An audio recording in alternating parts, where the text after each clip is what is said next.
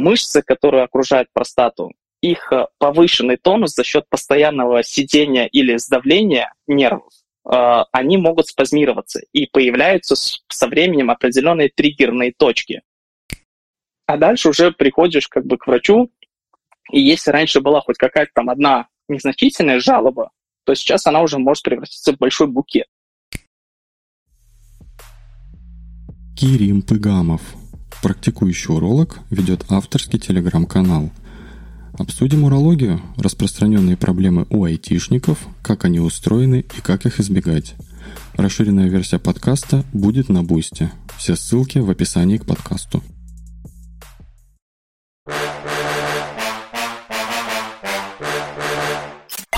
Девилог.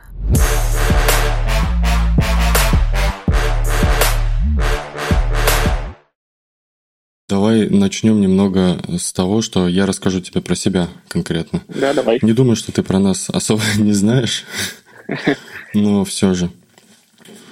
Я среднестатистический программист, 8 а, часов работаю за компьютером, а, плюс к тому надо учиться, надо развиваться, и в итоге в среднем получается сижу за компьютером около 12 часов.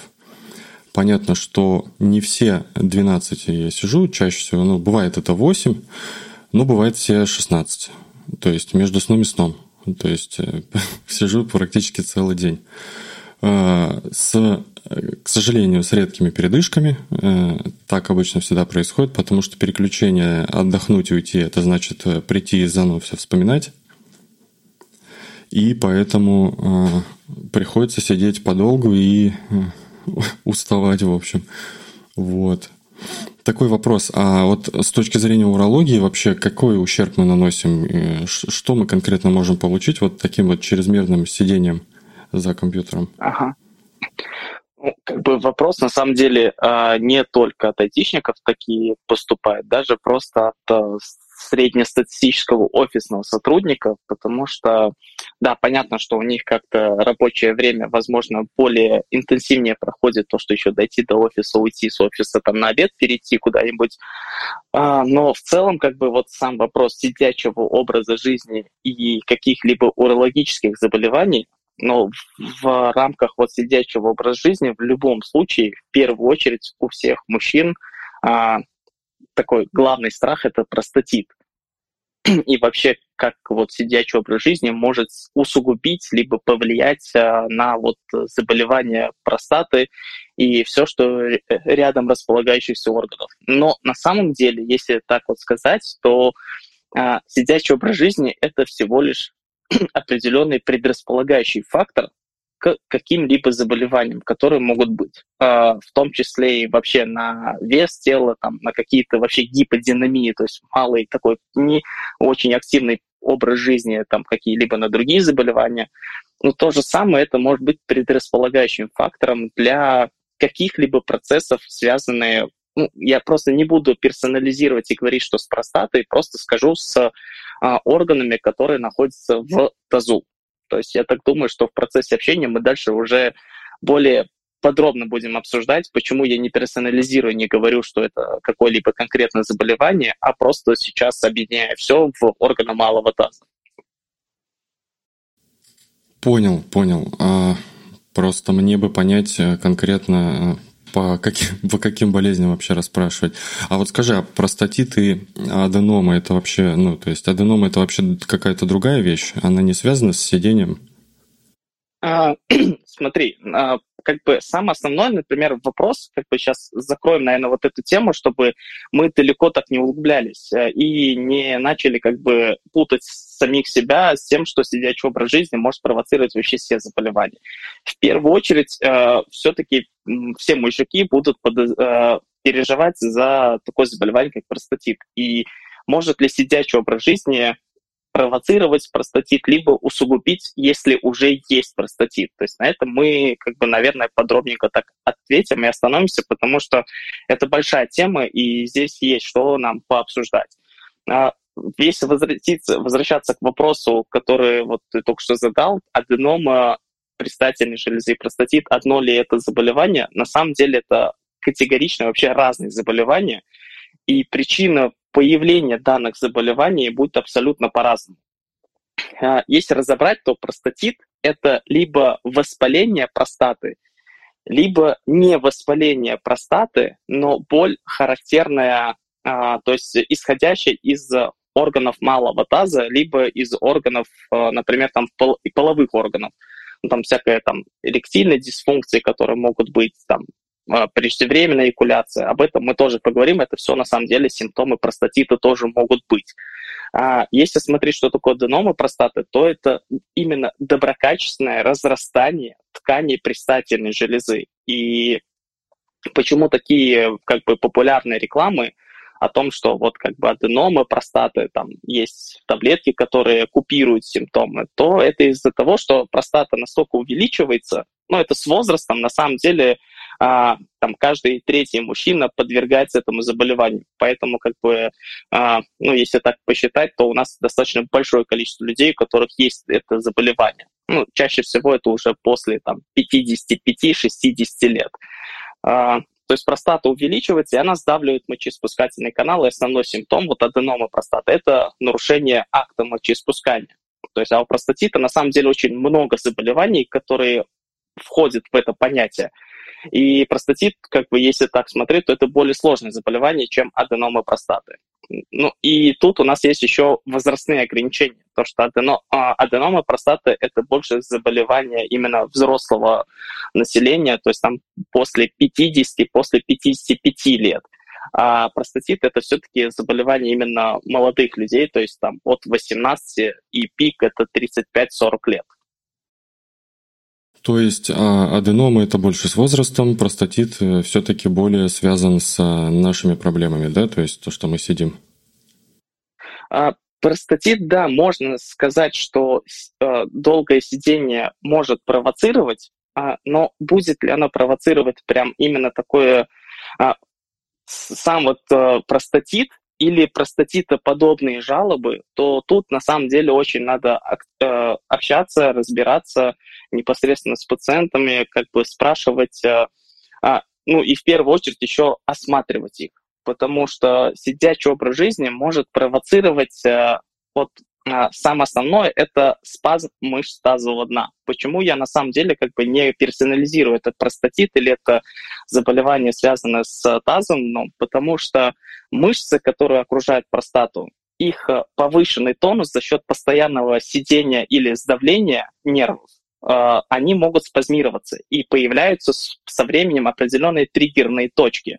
Ну, мы их так называем, потому что если мы, а, ну, к примеру, я а, пациент приходит с определенными жалобами, я дальше начинаю смотреть там на кушетке или в гинекологическом кресле и пальцем, например, смотрю мышцы тазового дна и вижу, что в определенных точках, если я нажму, отмечается очень сильная болезненность. И вот сидячий образ жизни на самом деле может провоцировать к образованию вот этих триггерных точек. То есть э, если разобрать вообще, что это такое, то это клубок мышц в малом тазу, которые а, спазмировались. И их спазм может приводить э, на такие дискомфортные ощущения, вот, там, тянущего характера, либо вот в, в тазу, в промежности, э, там, либо могут э, проявляться как э, с нарушением, к примеру, ректильной функции, то есть как бы недостаточно со временем как-то вот начал пациент обращать внимание, что ну, как будто не, не такой прям уже и твердый его половой орган. То есть э, именно сидячий образ жизни скорее больше приведет к этим э, нарушениям, чем к самому прям воспалению простаты. Потому что если прям разобрать, то простатит это в первую очередь именно воспаление простаты, которое связано с появлением в простате большого количества бактерий, которые могут вызывать воспаление.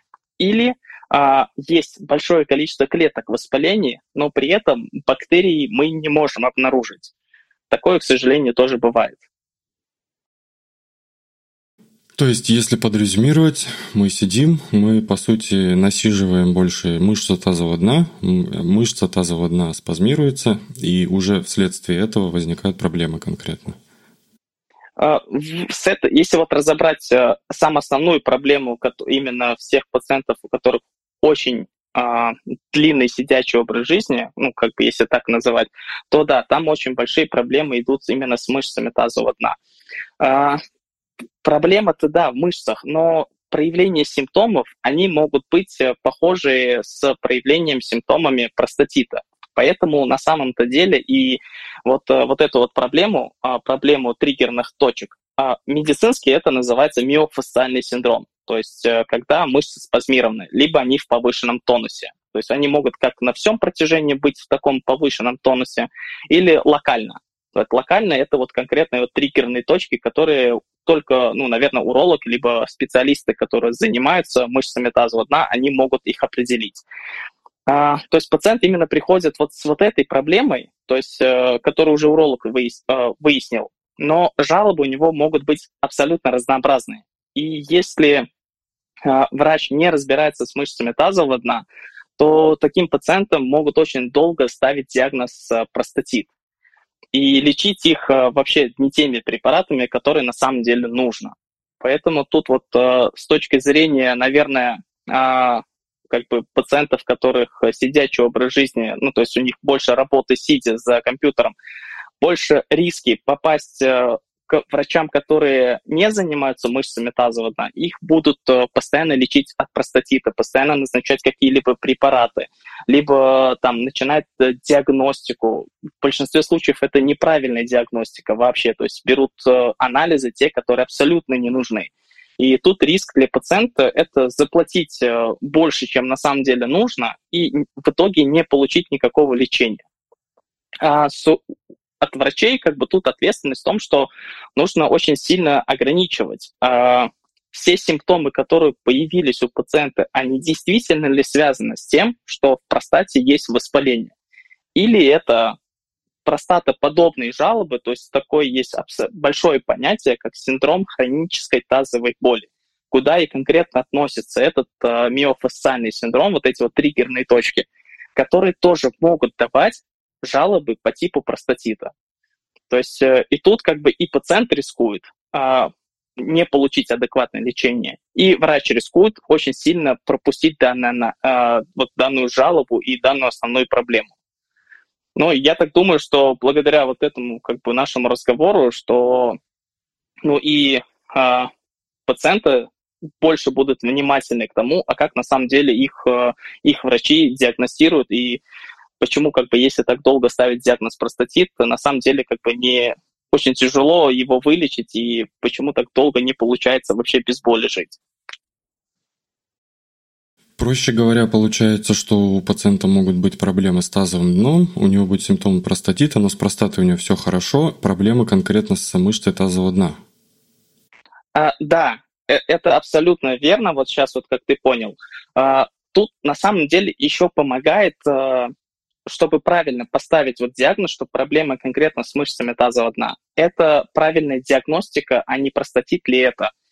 Uh, у нас в стране на самом деле очень большая проблема с тем, что как мы вообще, урологи, диагностируем простатит. И мало, мало реально кто в практике применяет стандартные методы диагностики. Uh, то есть как бы это такие методы, без которых ну, невозможно поставить и достоверно сказать, это простатит или это вот э, синдром хронической тазовой боли, в который относятся именно проблемы с мышцами. На самом деле пациенты действительно могут приходить, предъявлять жалобы, и ты не поймешь, а, это тазовая боль или это простатит. Да, есть определенные там предпосылки, определенные такие вот красные флажки, если их называть, когда пациент что-то называет или говорит, и ты как бы как врач такой думаешь, ага, скорее всего тут реально идет воспаление простаты, там слушаешь его внимательную историю. Но а, можно выполнить вот пробу определенную, а, где мы точно скажем о том, что в простате нету никаких воспалений, там нету никаких бактерий, и у пациента, скорее всего, да, хроническая тазовая боль, не нужно в данной ситуации никаких антибиотиков, не нужно никаких там других препаратов, каких-то противовоспалительных. А, но достаточно пациента, как уролог, например, я не занимаюсь реабилитацией тазового дна. То есть есть специальные физические терапевты, есть специальные реабилитологи, которые занимаются этим на профессиональном уровне. И я, моя задача как бы просто определить конкретно какие мышцы, конкретно в каких точках а, насколько усиливается боль или ослабляет боль, например, при моих каких-то физических воздействиях на эту мышцу.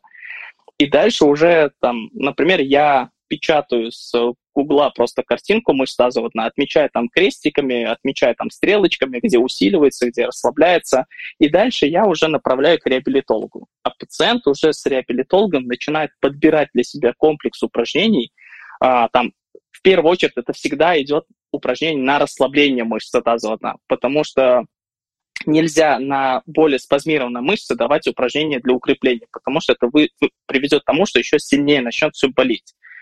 То есть пациент уже с реабилитологом расслабляет мышцы, а дальше, как бы, когда достиглось расслабление, реабилитолог обратно отправляет к урологу, я снова расцениваю мышцы, отмечаю, какая динамика есть, и если я разрешаю как бы э, реабилитологу уже начать заниматься по укреплению мышцы, пациент идет и укрепляет мышцы, и дальше все, как бы мы уже в большинстве случаев вообще не видимся. Тут э, для пациентов, наверное, стоит сказать, потому что все, понятно, идут э, там в поисковики и читают, как бы, как э, какие там упражнения для мышц тазового дна. И в первую очередь, как бы, все находят упражнения Кегеля, называют. И я от многих пациентов, и айтишников, и просто программистов, и банковских сотрудников слышу, что они а, нашли эти упражнения и выполняют их. А, в данной ситуации упражнения, вот эти, которые ищут в интернете, они направлены в основном для укрепления мышц тазового дна. То есть если изначальная проблема была в спазме, и выполнять поверх этого упражнения для укрепления, наоборот, все только усугубится. Поэтому тут надо быть осторожным и в первую очередь желательно дойти до специалиста, чтобы уже э, специалист четко сказал, в чем именно проблема. А как, как понять вообще? Как понять расслабление? Просто, ну, я вот, например, сейчас я сижу, я прекрасно понимаю, что у меня мышцы прям на 100% расслаблены. То есть, э, а, как понять вот именно ага, это расслабление? Я понял. То есть, если смотри, ты сидишь и ты четко понимаешь, что у тебя мышцы расслаблены, тебя ничего не беспокоит. Скорее всего, они в нормальном тонусе. То есть э, мы как бы советуем их и вообще как бы не, ну а как ты, ты, ты когда садишься, у тебя же как, ну, тебе держать не нужно органы, то есть у тебя, ты садишься, и у тебя мышца, она сама по себе непроизвольно расслабляется, потому что ей не нужно ничего удерживать, да. по сути. Угу. И ты чаще всего, ты сидишь, ты да, всегда расслаблен. это как бы все верно, но вот этот вот патологический спазм, вот этот вот миофасциальный синдром, он даже если ты в расслабленном состоянии, а, если он это небольшой участок, то, то, возможно, он никак долгое время даже себя проявлять не будет. Но если он какой-то вот уже протяженный большой участок, и, к примеру, там сидишь, и именно вот в момент сидения попадает вот, этот, вот эта группа мышц, спазмированная, а, ну, на такую поверхность стула, там, стола, если там облокотиться, и, возможно, почувствуешь такой вот дискомфорт, и нужно будет там переминать, там, грубо говоря, ягодицы, чтобы усесться. То есть вот это, наверное, будет все-таки больше признака именно спазма. А, во-первых, ну и как бы грубо, если так посмотреть, когда ты садишься, то ты больше именно садишься на ягодичные мышцы. Мышцы тазового дна, они более глубже находятся. И они именно их симптомы будут все-таки проявляться как-то по-другому. То есть там какие-то а, ну, дребеж, вот один вот пациент говорил, что какое-то дребезжание он чувствовал в промежности. То есть это не такое, что очень долго сохраняется. Это такие маленькие спазмы, которые ну, там могут быть там буквально секунд там 10-15. То есть это вот может быть тоже первые звоночки. Либо какие-то симптомы, которых раньше не было. К примеру, а, недавно как бы в книжечке по тазу ну, прочитал, почему происходит нарушение а, наполнения кровью полового органа, и почему это тоже проблема мышц тазового дна. Оказывается, тут тоже вот есть специальные мышцы, которые отвечают, которые могут э, воздействовать на э, такую эрекцию и спад полового органа. А, и там рядом проходят э, сосуды, которые наполняют кавернозные тела. И вот если эти мышцы будут спазмированы, то они могут просто передавливать эти артерии, то есть, ну, не полностью закупоривает, а чуть-чуть передавливает. И почему нарушается кровоток? То есть не настолько уже много крови поступает в половой орган. То есть э, возможно, даже вот мышц, проблемы с мышцами тазового дна, они такие не первостепенные, не которые как бы вот эта мышца, она спазмированная, я сейчас почувствую что-то. А, возможно, как бы а, долго даже ничего не будешь чувствовать. Но это все будет копиться, копиться, копиться, копиться. Дальше как бы это может быть чем-то быть и взаимосвязано, то есть появляется еще какой-то там психоэмоциональный компонент, и уже начинаешь очень сильно обращать на это внимание.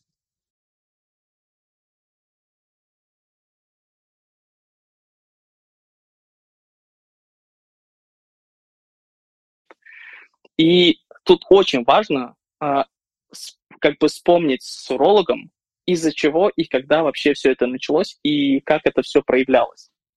То есть, э, если как бы вспомнить, что раньше было не так, а потихонечку начиналось там с определенной какой-то жалобой, и если все это подкрепить правильным осмотром, а, правильной там а, пальпацией мышц, правильной, то есть нащупать эти триггерные точки, и вообще в идеале еще выполнить исследование, чтобы полностью исключить простатит это или не простатит, то это вот прям вот вообще супер.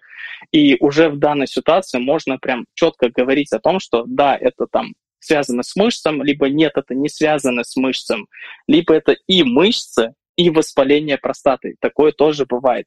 Поэтому мы а, никогда не можем изолированно сказать, там, есть ли воспаление в простате или нет, или это только мышцы. Мы всегда должны а, понимать, что из этого идет первично. Даже если это, например, будет и воспаление простаты, и мышцы, то мы лечим это параллельно. Мы не можем сначала вылечить воспаление, а потом сказать, иди к реабилитологу. Нет, мы все это делаем параллельно, чтобы одновременно действовать на два компонента. То есть, как я понимаю, а, я раньше, конечно, думал, что мы все-таки под собственным весом вот кровеносные сосуды как раз а, сужаем. Но получается, что это вопрос спазма.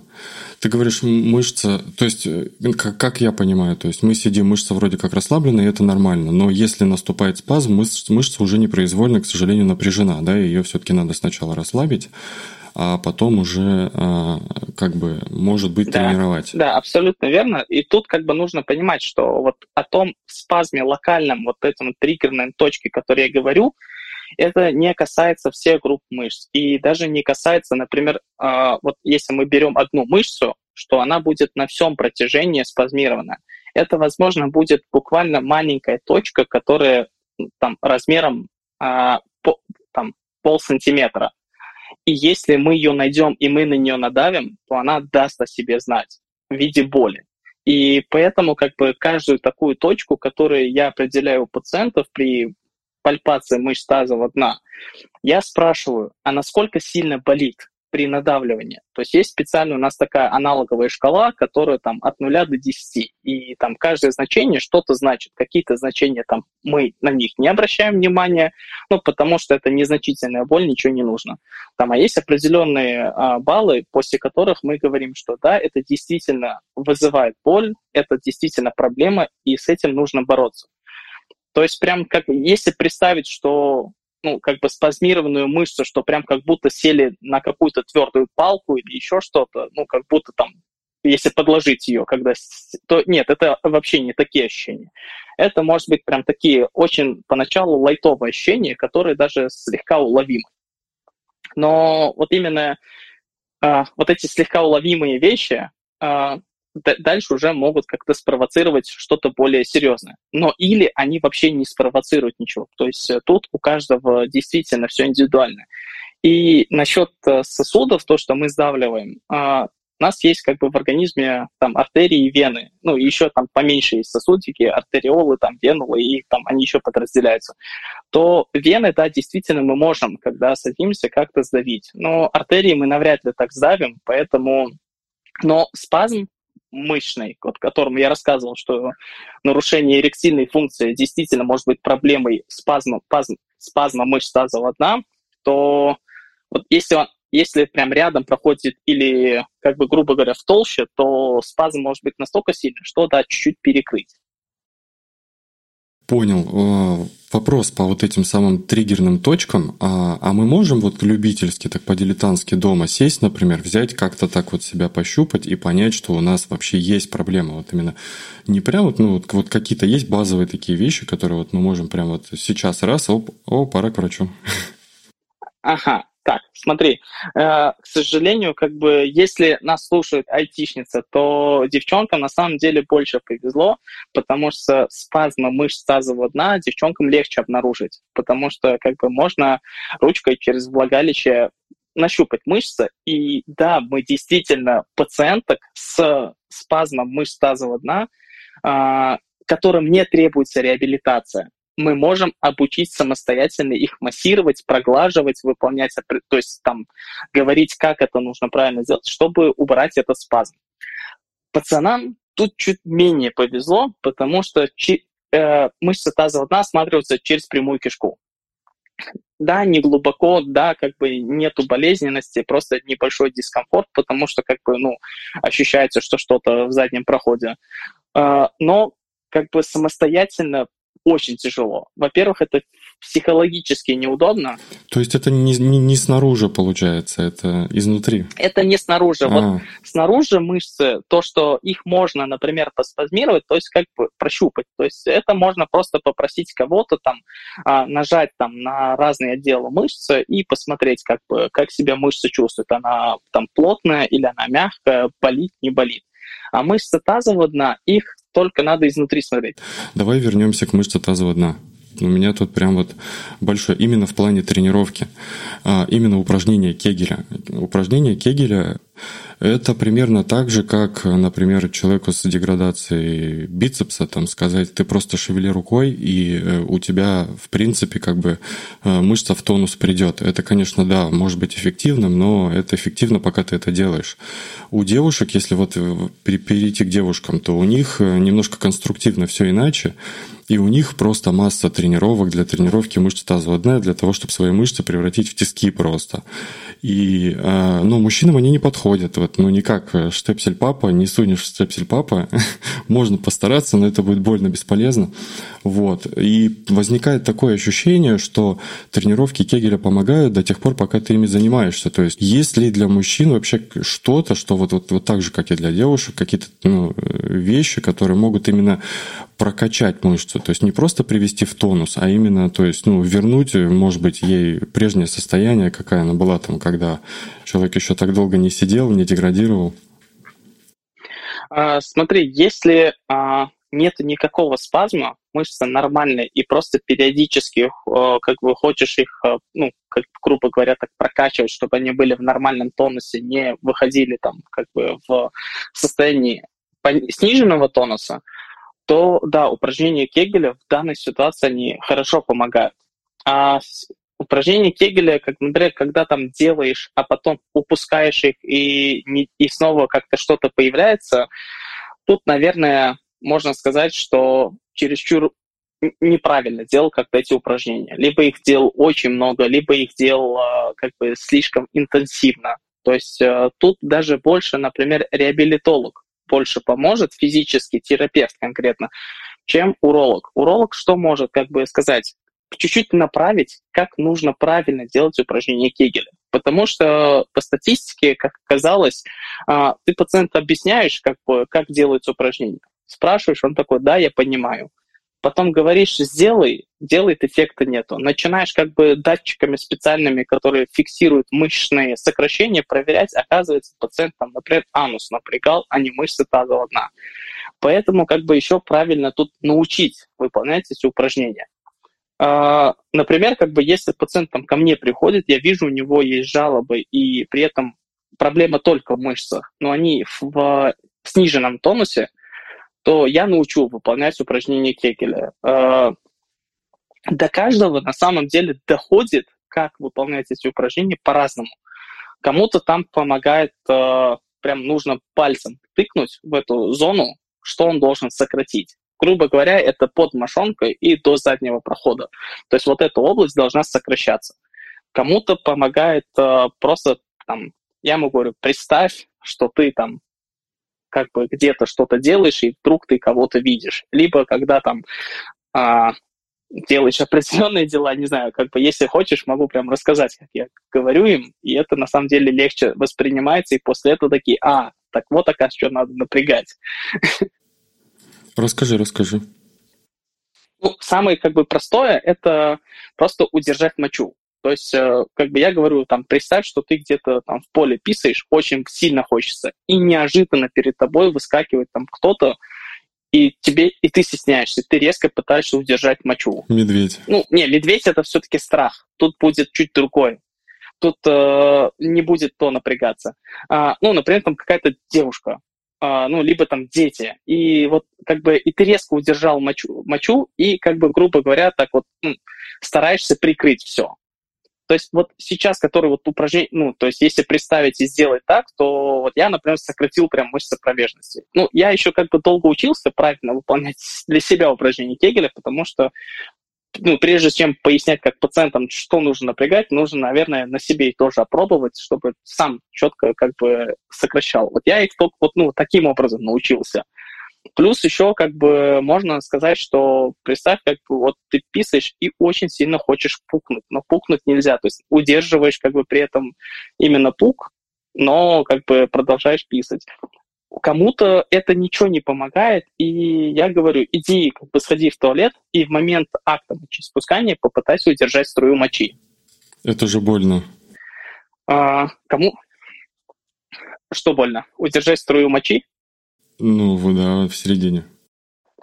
А, если как бы очень сильный позыв, то это больно. Если позыв такой лайтовый, нормальный, то, скорее всего, тут боли нету. Причем не нужно удерживать струю мочи надолго. Достаточно вот там раз удержать, отпустить, два удержать, отпустить, три удержать, отпустить. То есть главное понять, какие мышцы нужно сокращать. Я, например, как бы вот когда я пробовал там когда я просто эту статистику прочитал, какой процент пациентов на самом деле вообще ну, не понимает, что такое упражнение Кегеля, хотя им адекватно объяснили. А, я задумался о том, что а вообще как бы вот то, что я объясняю, понятно ли это пациентам или нет, но я для себя понял, что мне легче поставить пальцы себе, и я зато четко буду понимать, какие мышцы надо напрягать, и напрягаю ли эти мышцы или нет. Очень много пациентов напрягают, например, там либо брюшной пресс, либо задний проход. И говорят, что я делаю. Нет, это получается ты не... Вот тут вот у меня тоже как-то непонимание. Э, если ты везде посмотришь, говорят, что мышца Кегеля, вот она, мышца тазового дна, она вот одна общая на все. То есть ты не можешь напрячь анус, но не напрячь э, мышцу тазового дна. Да. Есть... Это абсолютно верно, потому что вот мышцы Кегеля, они направлены на мышцы тазового дна. Мышцы тазового дна, на самом деле, это прям группа, это большое количество группы мышц. То есть она не одна, она все-таки составная? Нет, нет, она не одна. Там как бы достаточно большое количество групп мышц, которые располагаются еще этажами, потому что есть еще диафрагма тазового дна, которая делит тазовое дно, там, мышцы тазового на определенные слои. Поэтому, то есть, это группа мышц. И да, действительно, отдельно не напрягать анус как бы невозможно. Но можно попробовать перераспределить напряжение больше из заднего прохода на промежность, чем а, делать акцент полностью на задний проход. Потому что если как бы так представить, то когда мы задний проход напрягаем, еще и ягодичные мышцы тоже в этом хорошо участвуют. Но тут действительно надо постараться это объяснять пациентам. Если пациент не понимает, но ему действительно нужны упражнения Кегеля, ну то есть только они нужны, то есть там очень сильный слабый тонус. У него помимо урологических проблем еще и проктологические проблемы какие-то есть. Там то есть специальные а, такие а, датчики и специальные компьютеры, которые учат тебя выполнять эти упражнения. Это называется упражнение с биологической обратной связью. То есть там э, ты сокращаешь, и видно, правильно ли ты сокращаешь или нет. То есть все твои движения, они направлены на определенный монитор, и ты за счет э, того, что ты видишь что ты делаешь, ты можешь сам себя научить. То есть это вот называется биологическая обратная связь. Она у нас есть в Питере, и достаточно хорошо мы ее применяем. Но в большинстве случаев она нужна женщинам, потому что вот женщинам с расслабленной мышцей тазового дна, у которого есть там проблемы с гинекологией, с урологией, с проктологией, там недержанием мочи есть по урологии, то вот, вот эти вот все аппараты больше им подходят. Мужикам как бы упражнения Кегеля на самом деле не так и сильно, когда и нужны. И это исключительные пациенты, то есть не такой большой объем пациентов, кому ну, действительно нужно упражнение Кегеля прям так сильно развивать, а, чтобы не было каких-либо проблем.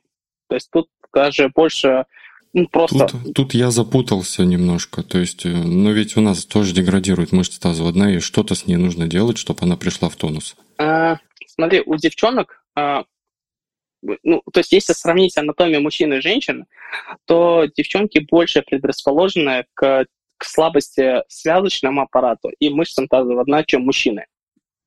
Мужчины менее к этому подвержены.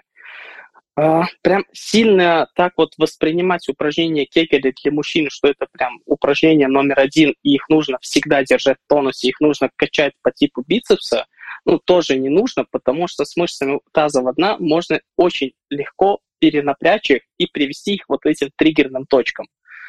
А, поэтому тут на самом деле как бы очень сложный вопрос, как бы насколько э, сильные эффективные упражнения Кегеля и вообще нужно ли их выполнять всем.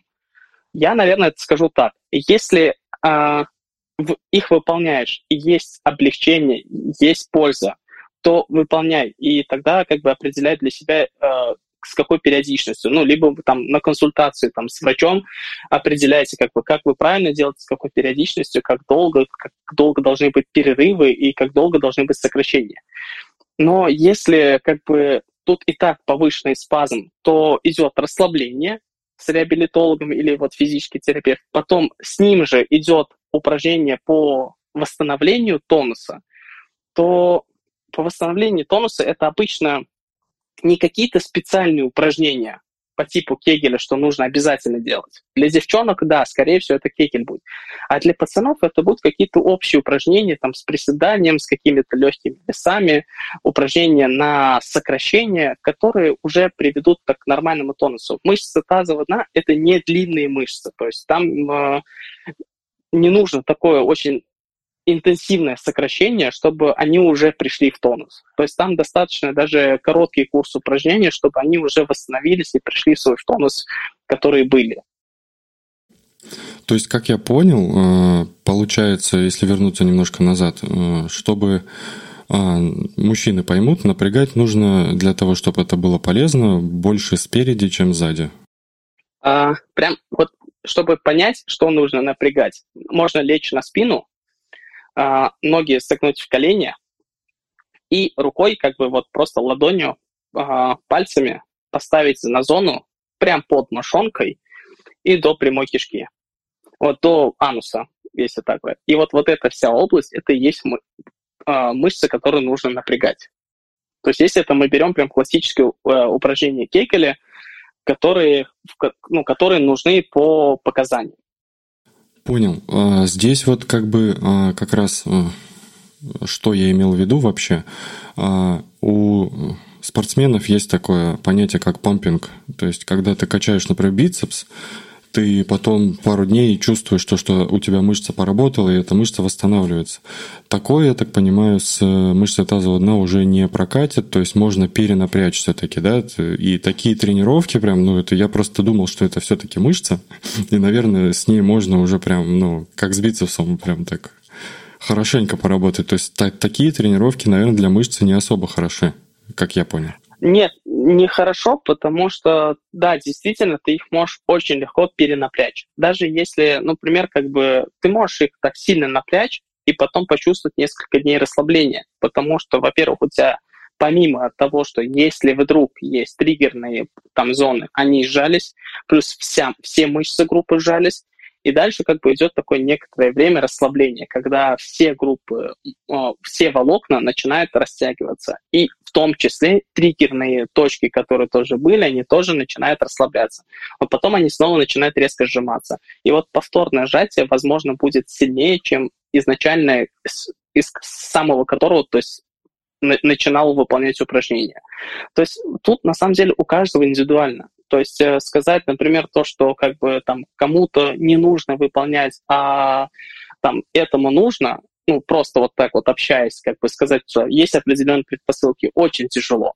И поэтому на самом деле врачи вот ну, наверное, их они очень не любят охотно приходить на подкасты, потому что дальше пациенты начинают как бы персонализировать, типа, о, это про меня, я сейчас выполню так-то, начинают делать, а мне не помогло, вы мне ерунду посоветовали. Так как бы я ничего не советовал, я просто рассказываю, что происходит э, как бы, ну, у среднестатистического человека, если брать как бы в общем вот группа мышц. А дальше все на самом деле очень сильно персонализированно происходит. Ну, я понимаю, да, но я прекрасно понимаю, что вот среднестатистический человек, он, скорее всего, будет до последнего пытаться что-то сделать, и к вам уже, наверное, приходит, когда, ну, все, ничего не помогло, уже прям э, все отваливается, уже ходить сложно, и тут уже вот можно идти к врачу. Да в большинстве случаев так ко мне приходят на самом деле никогда уже а, по причине пациента, что уже все как бы все отваливается, как бы что делать. А ко мне приходит по причине того, что уже много где диагностировался, ну, как бы ставят диагнозы, лечат, а вообще ничего не помогает. Я больше как бы вот с такими пациентами работаю, почему-то они меня больше находят. Ну, видимо, о чем как бы рассказываешь в блогах, что вот это вот все происходит вокруг да около, ну, видимо, таких и пациентов я себе привлекаю больше внимания не знаю, пока не могу понять, почему так произошло, так происходит, но всячески как бы с нашим таким доказательным миром медицины пытаемся всем подряд объяснять, что как бы не, не нужно делать то, что не помогает, либо неэффективно. Понял. Давай немножко вернемся назад. У нас что-то вот, ну, как у меня, по крайней мере, произошло немножко такой небольшой рассинхрон между связью простаты и тазовым дном. А, такой вопрос. Может ли простата, возник, простатит возникнуть а, без деградации мышц тазового дна? То есть с ними все хорошо, а вот простатит возник? А, так, вот, наверное, тут чуть-чуть пояснение по поводу деградации мышц. А, нет такого понятия, как бы, если это не какой-либо некроз, деградация, либо не деградация. То есть тут, наверное, правильнее будет говорить дисфункция, ну, как бы норма функция, либо дисфункция. Ну, тут, наверное, я неправильно выразился, да. Ага. То есть если мы, например, не берем, как бы, мышцы тазового дна, вообще может ли простатит сам развиться? Тут, наверное, а сейчас я расскажу две классификации простатита, то есть по которой станет более понятно, почему простатит – это такое ну, слишком обширное заболевание, и почему как бы ее надо четко дифференцировать. Это синдром хронической тазовой боли или это все-таки простатит. У простатита есть две классификации. Первая, она создана там в далеком 95-м году но как бы все равно она до сих пор применяется. Она подразделяется на типы. То есть есть тип 1, это острый простатит. Это ситуация, которая очень срочно требует начать антибиотики. Острый простатит – это ну, очень малый процент пациентов. Он настолько его мало, что я ну, вот, за полтора года работы встретил только двух пациентов, прям вот, и я обалдел, потому что до этого я никогда не видел острый простатит. А, вторая, второй тип – это хронический бактериальный простатит. Это вот тот самый пул пациентов большого количества, которые именно там по данным анализов мы видим бактерии и видим клетки воспаления. Вот это вот бактериальный простатит. И тут вот те самые назначения антибиотиков, назначения противовоспалительных препаратов, это тут все оправдано. Главное, как бы правильное назначение нужных антибиотиков. Дальше есть третий тип у простатита. Вот он делится на тип 3А и тип 3Б. А, тип 3А – это не бактериальный простатит. То есть в анализах у нас нет бактерий, но у нас есть клетки воспаления, то есть мы их обнаружили. И тогда это называется не бактериальный, но воспалительный простатит. На самом деле, как бы тут очень до банальности объяснимо, почему так происходит. Потому что через прямую кишку, когда мы массируем, секрет простаты, когда хотим взять, мы не можем промассировать всю простату. Мы массируем только определенные там 10-15%. И э, вот из-за того, что мы массируем только определенную зону, мы не можем четко говорить о том, что э, бактерий там точно нету везде, а возможно она есть просто где-то в той зоне, которую мы не домассировали. И в данном случае мы тоже назначаем антибиотики, потому что у нас есть клетки воспаления, мы понимаем, что клетки воспаления без бактерий просто так в простате не появятся. Но есть вот еще, если это мы разобрали тип 3А, то есть тип 3b. И вот эта штука вообще не входит ни в какие классификации. Ее называют небактериальный и невоспалительный простатит. То есть есть определенные жалобы, но к чему эти жалобы относятся? К простатиту, они относятся к просто тазовой боли, они относятся там к сексологическим проблемам. Не могли долго понять. И вот эту группу тип 3b объединили в синдром хронической тазовой боли. То есть мы берем анализы, у нас нет клеток воспаления, у нас нет бактерий, но у нас есть жалобы. У нас есть пациент с его жалобами, нужно ему помочь. В 2016 году придумали новую классификацию. Она называется U-Points. Она там просто расшифровывается, каждая буква — это определенный симптом. То есть там почевой симптом, неврологический симптом, орган, органоспецифический, там вот, вот буква Т – это миофасциальный синдром, вот куда относится мышца тазового дна. А, там есть еще как бы инфекционный, ну это как бы так вот, просто для понимания. А, и вот, вот этих вот всех пациентов с синдромом хронической тазовой боли начали объединять и разделять жалобы. Там пациент, например, у него нет клеток воспаления, у него нет бактерий, но у него есть там симптомы, что с мочеиспусканием ухудшилось, у него есть симптомы, что там что-то происходит с мышцами тазового дна. Из-за того, что все это происходит, у него появились э, психологические проблемы. То есть потому, что у него уже полностью акцентирует внимание на своих проблемах. И вот тогда вот там ставят, что у него тип, к примеру, 3b, а, и по UPoints, какие вот его основные симптомы беспокоят. И в 2019 году появилось э, дополнение к этой классификации U-Points. Добавили букву вот S. Это сексологи, э, то есть обсуждали урологи и сексологи и пояснили, что очень много сексологических жалоб, то есть там преждевременная эякуляция, эректильная дисфункция, снижение либидо, э, они не носят какой-то органический характер, то есть они не носят э, там какой-то истинный сексологический проблем но при этом у пациента есть еще какие-то там другие жалобы со стороны мочеиспускания. И тогда вот они объединили, и вот эти некоторые сексологические проблемы стали тоже теперь урологи лечить а, и подразделять тоже как вот в тему простатита.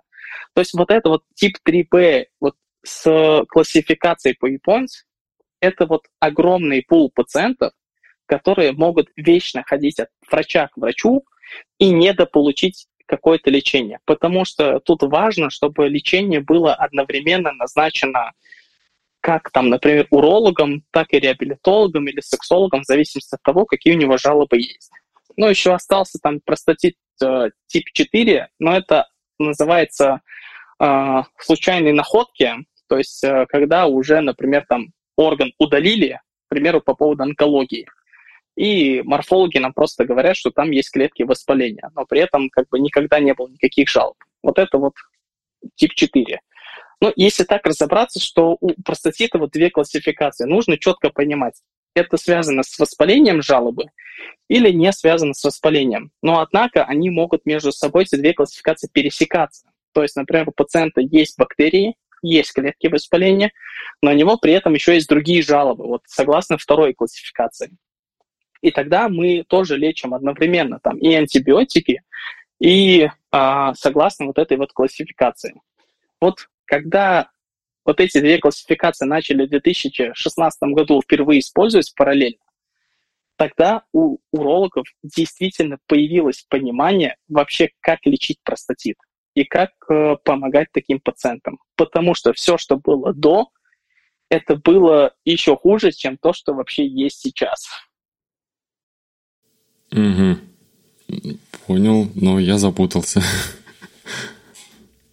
То есть он все-таки, он все-таки вот в этом в третьем четвертом пункте он может быть э, и ну, с тазом дном будет все хорошо. А, простатит может быть вообще в любым, а, то есть там и острый, и бактериальный, и хронический, там без бактерий, но с воспалением. И мышца проблема с тазом дном может быть в любом из типов простатита. Потому что по факту проблема с мышцами тазового дна – это то, что уролог а, понял, основываясь на том, что пациент ему говорит, имея в виду жалобы, и на том, что, что уролог нащупал, пока массировал мышцы тазового дна и искал эти триггерные точки. На самом деле, вообще, вот а, как только дело касается до классификации простатита, всем становится сразу резко непонятно. А, и вот из-за того, что это непонятно, а, такая ситуация на самом деле у нас и происходит с вот этим заболеванием. Понял. Тогда такой вопрос. Все-таки я склоняюсь к тому, что не каждый так прям, ну, большинство, по крайней мере, сразу не бежит к врачу. Такой вопрос. А вот можем ли мы как-то самостоятельно выявить какие-то проблемы, которые безопасно можем а, именно дома как-то самостоятельно решить?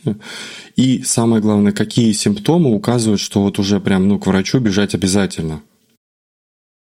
А, нету таких симптомов, которые указывают, что врачу бежать обязательно, потому что как бы все равно у каждого болевой порог разный, и кто-то ну, не пойдет вообще к врачу, там даже с температурой, просто сам будет глотать препараты, которые будут снижать температуру. Поэтому очень тяжело на этот вопрос ответить.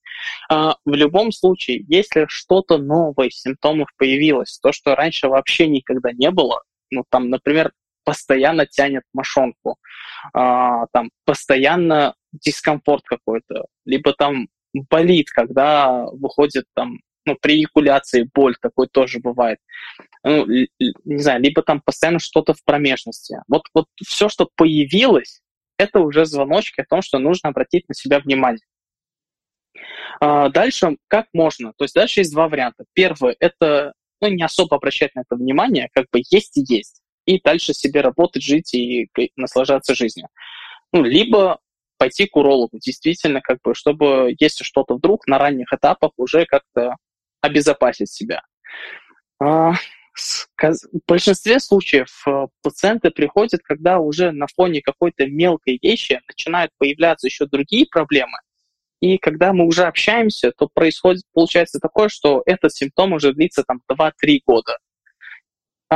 Как самостоятельно помочь дома разобраться, с, э, что это, мне, наверное, тяжело, потому что даже когда пациенты приходят, рассказывают какие-то свои истории, ну, я тоже как бы в первую очередь там начинаю думать, а вообще как мне ему помочь, почему это произошло, то есть как это взаимосвязано. И дальше уже момент разговора за счет ну, наведения на определенные там ответы, ну, или вопросы, как бы, которые меня интересуют, я начинаю как-то понимать, о, вот, оказывается, вот это было изначально, а дальше все на это появилось.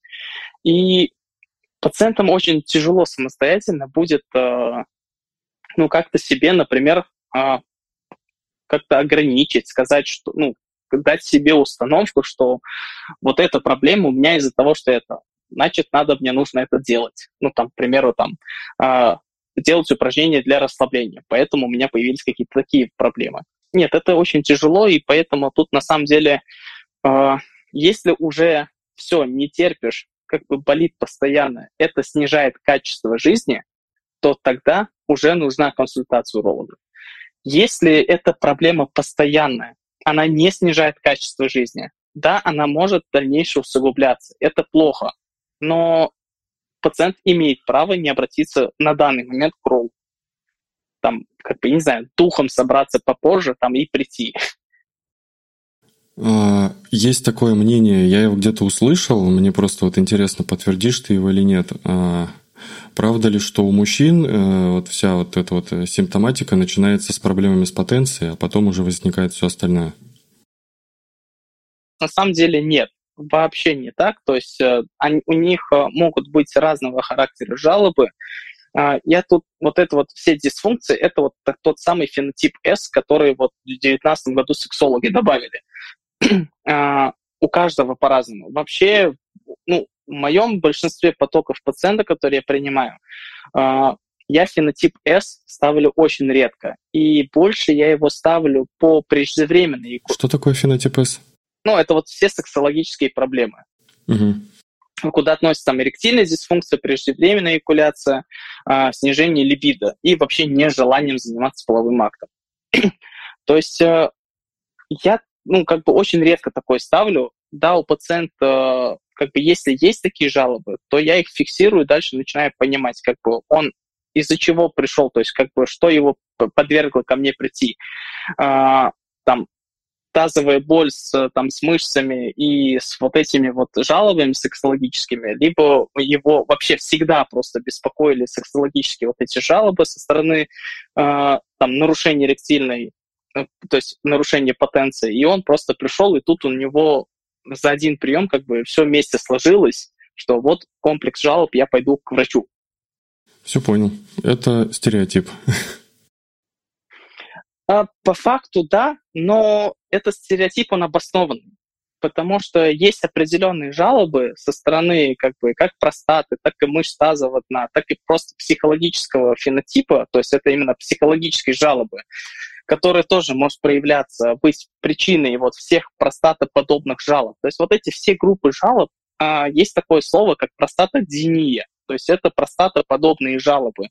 То есть непонятно, почему они, в них сложно разбираться, но как бы просто скажем, что это вот из-за простаты. То есть э, поэтому очень э, важно понимать, а что конкретно первично, что последовательно. И, наверное, для слушателей, э, если они как бы уже отметили какие-то у себя дискомфорты, но не планируют еще пойти к урологу или там к физическому терапевту, то, наверное, просто нужно так запомнить, что или вспомнить и запомнить на будущее, а что изначально вообще начало беспокоить. То есть какой конкретный симптом стал провоцирующим. После, и после чего как бы это все дальше другие симптомы начали проявляться. Угу. И такой э, глобальный вопрос. Э, вот мы сидим, сидим, у нас уже все до изнеможения, то есть у нас все плохо, э, нам надо обращаться к врачу. Э, вопрос такой, что будет делать врач? Вот хотелось бы, ты косвенно это затронул, конечно, но хотелось бы вот от легких до самых тяжелых случаев, что с нами вообще могут сделать в больнице? А, если, например, как бы, ну, давай я скажу то, что я конкретно вижу. потому что за всех коллег я не очень тяжело за них отвечать, и что они могут увидеть, у них свои какие-то кейсы. А, ко мне, например, приходит пациент с определенными жалобами. А, то есть э, дальше как бы мы с ним общаемся, я формирую себе в голове определенный план дальнейшей диагностики. Дальше я как бы прохожу в гинек... попрошу пациента пройти в гинекологическое кресло, потому что раньше я смотрел на кушетке, но понял, что в гинекологическом кресле мне намного удобнее осматривать, и в данной ситуации я лишаюсь определенных э, ложных э, болевых ощущений. Я, например, вот внешне, если как бы вот я могу посмотреть, есть ли какие-то кожные заболевания, есть ли какие-то там кожно-дегенеративные заболевания, либо проктологические заболевания. Ну, это, наверное, там лучше дальше с проктологом обсуждать, какие проктологические жалобы могут быть причиной. Uh, но это, эти жалобы я тоже могу, ну, то есть эти проявления я тоже могу увидеть там по типу геморроя, каких-то там ходов анальных, свещей, то есть uh, это как бы тоже, в принципе, то, что уролог может заподозрить и отправить. Также вот это необходимо заподозрить и отправить, потому что даже если мы не берем, например, пациентов, которые, у которых сидячий образ жизни, и у обычных пациентов, у которых вроде бы активный образ жизни, но у них тоже могут пересекаться проктологические и простатические жалобы. И тут надо понимать конкретно, а вообще простатит ли это или это проктология. То есть э, вот то, что я могу увидеть э, от э, убрать, то есть и отклассифицировать. Это именно болезнь коллег, которых нужно, которым нужно отправить, или это моя вот именно урологическая часть. Дальше я как бы уже провожу непосредственно пальцевой осмотр ректальный, и там уже тоже могу какие-то проктологические штуки сразу заподозрить, либо наоборот опровергнуть и уже непосредственно подхожу к простате. То есть смотрю, на, то есть пальцем прохожу по простате, как бы нажимаю на разные участки, спрашиваю, болит, не болит. Дальше уже после простаты опускаюсь вниз, начинаю пальпировать мышцы тазового дна. И тут в первую очередь я а, сначала сравниваю группы мышц, насколько они а, в одинаковом тонусе с правой и с левой стороны. И всегда на самом деле это нужно делать, оценивать не просто вот справа там а, в повышенном тонусе, но при этом как бы нет триггерных точек, к примеру. А слева в очень сниженном тонусе, но очень много триггерных точек. Это не говорит о том, что у нас проблема только с одной стороны. Это проблема с двух сторон. И ну, дальше как бы я уже после того, как триггерные точки отмечу, пропальпирую мышцы, я уже все. На этом у нас исследование заканчивается, и мы уже обсуждаем, нужно ли нам брать пробу, которая нам подтвердит, это простатит или не простатит. Вот чтобы конкретно вот поставить те самые диагнозы по типу, который я говорил, то есть там с воспалением или без воспаления. Ну и все, как бы дальше, да, я ну, как бы формирую уже себе план, там примерно ставлю какой-то диагноз э, и направляю уже к э, физическому терапевту, если надо к неврологу, я неврологу направлю, если надо к проктологу, проктологу, ну и жду вообще, когда результаты мои анализов придут, чтобы достоверно сказать, это простатит или не простатит. Ну и дальше просто по результату уже зависит то, что буду ли я ему назначать антибиотики параллельно с тем, что я его уже направил куда-то. Или не буду назначать. То есть, если как бы глобально брать, то примерно консультация моя по поводу простатита вот таким вот образом и происходит. Ну, то есть просто я тебе сейчас объяснил за там, минуты две-три, а по факту это происходит час-полтора. А все же, вот, э, ну, вот ты выяснил, все, у человека простатит. Что, что с ним дальше-то делают? Когда до операции доходит или еще как? А, они доходят до операции. При простатите операции вообще не нужны. А, при простатите как бы нужно назначить антибиотики, нужно назначить э, противовоспалительную терапию и назначить те препараты, которые ему нужны согласно вот второй классификации, согласно группированию жалоб. Там, если у него нарушение с мочеиспусканием, если у него нарушение со стороны э, эрекции, там, появившаяся преждевременная эякуляция, либо у него есть какие-то нейромышечные проблемы, и нужно, помимо того, что я его направляю к неврологу и реабилитологу, еще назначить препараты, которые э, уменьшают нервно-мышечную передачу и нормализуют ее. То есть э, это тоже все зависит. Если у пациента на фоне вот этих всех длительных жалоб, например, есть нарушение эмоционального фона, то есть там ему как бы просто лень, все, ничего не хочется, настроение упало, продуктивность упала. Даже, возможно, я обсужу с психотерапевтом о назначении антидепрессантов. И такое тоже действительно бывает. Поэтому то, что я вначале вообще говорил э, нашего общения, что простатит э, не настолько прост, насколько он изначально кажется и насколько в рекламах о нем говорят, что сейчас, наверное, уже есть понимание, что ну, не только один уролог вообще занимается простатитом, а прям вокруг одного пациента должна собраться команда определенная, чтобы помочь. Понял, то есть получается это все-таки по культуре нашей унизительно, но не так страшно, как некоторые думают. На самом деле, да, то есть э, больше страх а, того, что сейчас скажут, надо делать массаж простаты, либо страх, что сейчас там датчиком, э, который через прямую кишку залезут и начнут смотреть саму простату, либо там будут выдавливать секрет простаты. А, это все действительно страхи, это все мифы. А, ну, наверное, старая школа у нас до сих пор все так и делает. Но вот я, например, сегодня у себя в социальной сети опубликовал видео, которое как на самом деле пациенты думают, что будет проходить прием у уролога, а как на самом деле оно происходит. И я там, например, развеиваю уже давно миф о том, что не нужно сдавать мазки, то есть мазок из мочеиспускательного канала на инфекции, потому что уже давно доказано, что определенным образом сдать мочу, то есть там надо определенные условия выполнить, а, абсолютно достаточно для того, чтобы поставить диагноз, ну, то есть выявить эти же бактерии, то есть на инфекции, передающиеся половым путем. То есть, ну, не нужно уже себе вот это вот травмировать. Или, например, то, что а, если сравнивать два метода исследования, то есть УЗИ простаты через прямую кишку, либо через живот, то разница в них будет 10%.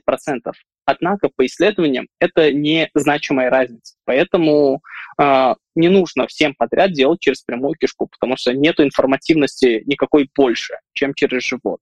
Но вот есть урологи, которые принципиально делают через прямую кишку, потому что якобы им так больше нравится. Но если посмотреть как бы исследования, то пациенты э, ну, нету эффективности, и психоэмоциональное как бы, отношение пациентов к датчику через живот намного как бы приятнее, чем сделали УЗИ через прямую кишку. Понял. А, такой вопрос а, подытоживания э, вкратце. А, вот представь, что э, мир развился, киберпанк и все такое, и, к сожалению, все люди программисты.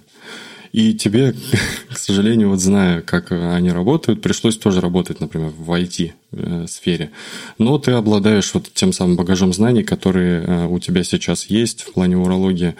Каким методом ты бы прибегал и чего бы ты избегал для того, чтобы избежать проблем? Ну, в первую очередь, я бы э, делал бы чаще перерыв. То есть там поприседать, э, просто походить, как бы там в течение дня, там, там каждые два часа на что-то сильно отвлекаться. Ну, хотя бы на полчаса, там, ну, даже да, каждые три часа на что-то отвлечься на 20 минут. А, походить, не обязательно сразу поприседать, просто походить. А, ходьба — это вообще самая, наверное, классная тема, которая есть. Второе, обязательно перед сном, ну, как бы вечером, час ходьбы на улице. Вот как бы если в течение дня там можно отвлечься на 20-30 минут просто спокойным темпом, то вечером обязательно час тоже абсолютно спокойным темпом просто походить. Во-первых, это нужно для мышц, чтобы они чуть-чуть расслабились и пришли как бы такой более-менее растянутое нормальное состояние. Во-вторых, это то, что, ну, наверное, мы не успели поговорить не успеем, потому что все-таки как бы простатит тема большая, а в урологии очень много тем, которые тоже может касаться вот пациентов, о котором ты вот рассказываешь это все-таки проблема с э, венозными нарушениями. как бы больше это касается проктологии, но у урологов тоже есть одно заболевание, которое связано именно с нарушением венозного тока. И вот когда мы будем ходить, венозный отток будет а, нормализовываться, и мы как бы так не будет а, нарушения оттока крови от определенных органов. То есть это вот второе. Третье — это как бы стараться э, держать массу тела на определенном уровне, и если она избыточная, то худеть обязательно. Э, третье, ну, наверное, четвертое, это, наверное, просто полноценное питание. Ну, и я бы не скажу, что как бы айтишники — это ну, как вот стереотипное представление о них, что как бы там просто за компьютерами сидят целыми днями, больше ничего не делают. Ну, как бы да, есть э, почему стереотипы вообще образуются, потому что есть определенный такой образ э, как бы человека. Но я знаю многих ребят, которые работают в сфере IT, вообще они позитивные, такие продуктивные парни, которые там и сноуборд, и лыжи, и все остальное, как бы и бег. Поэтому тут, наверное, все равно будет зависеть от человека, как он вообще привык к какому образу жизни. Ну, наверное, даже вот сейчас нынешнюю ситуацию, если брать вот а, то, что как бы уже есть, то все равно, наверное, начать нужно будет просто с вечерней ходьбы. Так, и вот заключительный, по сути, вопрос. Есть что-то, что я не спросил, может быть? Тебе есть что рассказать? А, смотри, на самом деле есть э, еще на что может влиять э, сидячий образ жизни. Это за счет того, что э, долго сидишь, нету никакой активности, а у нас э, в организме кровь ну, из нижней части туловища, как бы если мы не берем плечи, то идет снизу вверх. И за счет определенных вот элементов в венах, клапанах, кровь идет как бы самотеком наверх. Но большую роль играют именно мышечные сокращения. То есть, когда вот мышцы сокращаются, это больше помогает э, там э, венам, чтобы кровь шла наверх, как бы и не застаивалась. А, наверное, сидячий образ жизни, так же, как вот и люди, которые долго летят в самолете, им вот рекомендуют там, вот, ногами чуть-чуть выполнить там упражнения по сокращению. Э, это все очень хорошо. И, наверное, с флебологом тебе нужно тоже пообщаться, и это будет прям очень важно для тебя, и вот как бы для вообще ребят, которые работают в IT, которые прям вот любят долго сидеть. Понятно, что есть, которые очень активные ребята, вот есть, которые любят очень долго сидеть пообщаться с ними по поводу специальных компрессионных там трикотажей, что вот для чего они нужны, как они вообще бывают полезны. Ну, для урологов на самом деле это тоже полезно, потому что я помню, что там у нас были в неделю там по несколько восьмичасовых операций, когда ты просто 8 часов сидишь, стоишь и просто уже ног не чувствуешь. И это помимо того, что просто больно, это еще нарушает отток. Из-за того, что ты как бы работаешь за компьютером, сидишь, отток крови нарушается не только там, но и в малом тазу. А простатит и нарушение венозного оттока никак не взаимосвязаны.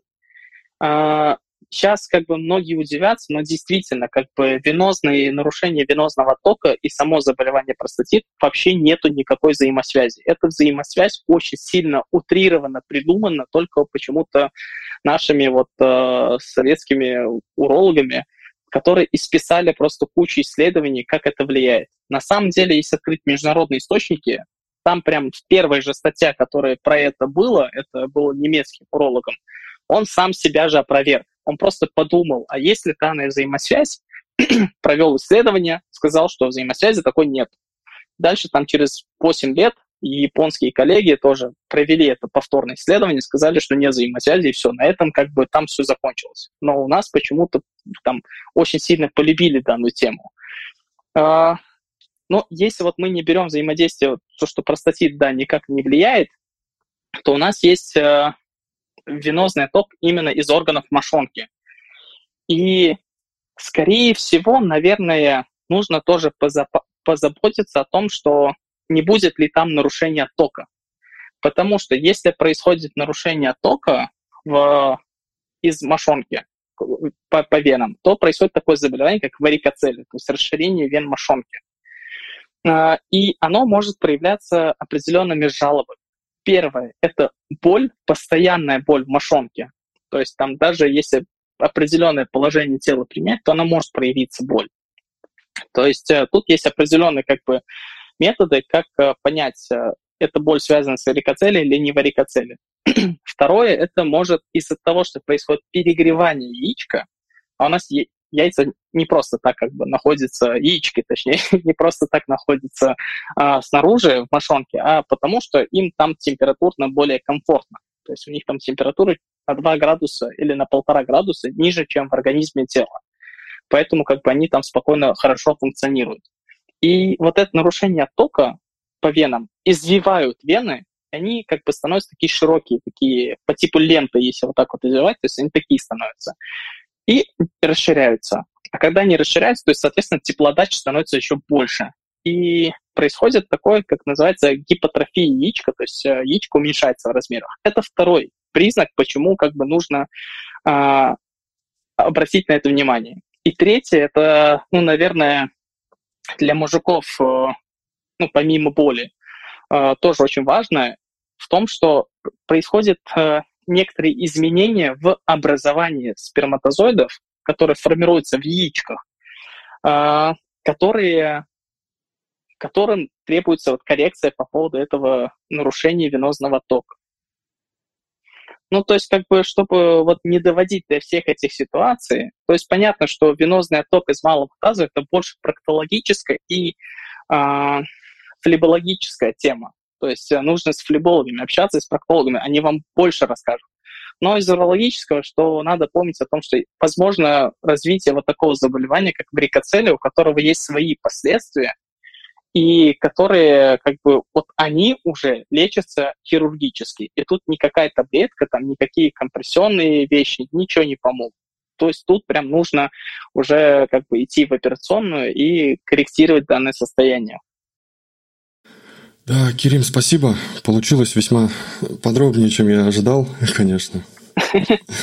Да, да, спасибо. На самом деле было очень приятно пообщаться и как бы вот прям изолированно пообщаться на тему как бы для конкретного вот, э, грубо говоря, запроса пациента. Ну, для меня тоже был такой приятный, прикольный опыт.